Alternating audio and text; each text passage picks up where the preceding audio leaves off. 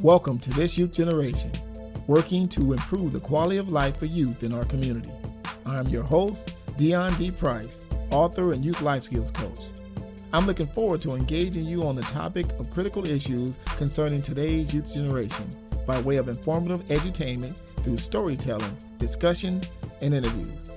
If you're a parent, educator, or youth worker, this program will be a valuable resource for you. Let's get to it. This youth generation, Deon Price, Life of a Youth Worker. This episode is dedicated to the graduating class of 2022, but it's my pleasure to congratulate the high school and college graduates of 2022. I may miss your ceremony, but I'm here to encourage you and to help you pursue your dreams and ambitions. But after the celebrations and after the parties, playtime is over. From now on, it's chess, not checkers. Your decisions from this point forward are critical. After high school and college, the stakes are a bit higher. You'll be competing for everything from this point forward in your adulthood. I hope you've developed a healthy competitive spirit. Do not delay in planning your future. In fact, the sooner the better. Set your course. The sooner you set the course, the better. Utilize your time wisely and be careful not to allow your summer activities to distract you from your goals and objectives. Playtime is over once again. I understand your joy of finally completing high school and college and your desire to break free and get loose and embrace your much anticipated freedom. However, let me caution you to exercise good judgment and wisdom with the places you go, the things you do, and the company you keep. Remember, we're only one bad decision away from losing everything, all that you've worked for up to this point.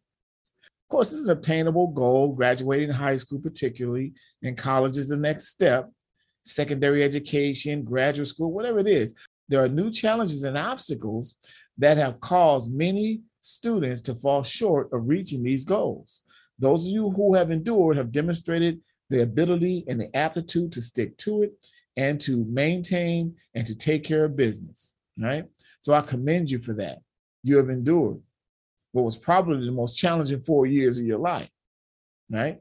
You have just completed the first step in your career endeavors. Now, I said career, of course, high school and college. Most job or career direction require at least a high school, in some cases, a college degree. So, this is the first step in completing a step towards your career. Some of you, that's probably the last thing on your mind, prioritizing thinking about a job or career. Most of the younger ones, is probably the last thing on your list of thinking is a career your priority right now is probably just upgrading your iPhone. but I encourage you to brace yourself for you're about to enter an extremely challenging and competitive adult reality.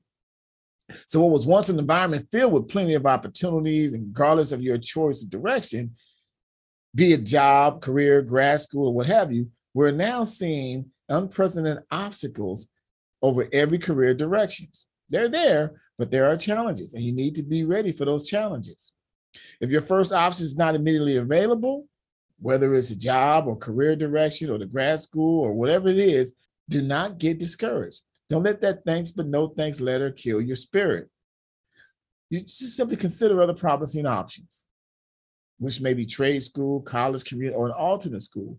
There are plenty of other options out there. Just keep shaking the tree until you find your niche. Whatever direction you choose, pursue it with integrity. I also encourage you to be an active participant in the direction of your life. Explore different opportunities to find your most prevalent skill set. We all have them. What feels most comfortable for you? What are you at ease doing? What do you have a passion for? We're in critical times that require careful and diligent decisions. So explore every avenue in order to find your niche, your passion, or your life's work. You may have to leave your comfort zone and take the road less traveled. Don't be afraid to relocate.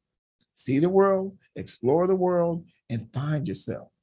Remember, your learning and education don't end after you cross that stage and receive that diploma. In fact, it's just getting started. Anything that's not growing is dead, right? So I know we're not growing physically anymore, but we're growing emotionally, spiritually, personally, and intellectually. Be a life learner. Finally, let me share this with you. One of the best skills you can develop to help you succeed is one that you won't find on any college or high school schedule. It is interpersonal skills. Remember that. The more you're able to maintain and retain personal and professional relationships, those human connectability skills, make people feel good around you. You are building valuable resources in human. The most valuable resource in the world is human beings.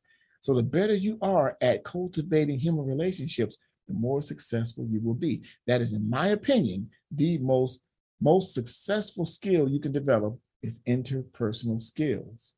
Remember, the most valuable thing you have is time. So use it wisely and be careful who you spend it on and what you spend it on.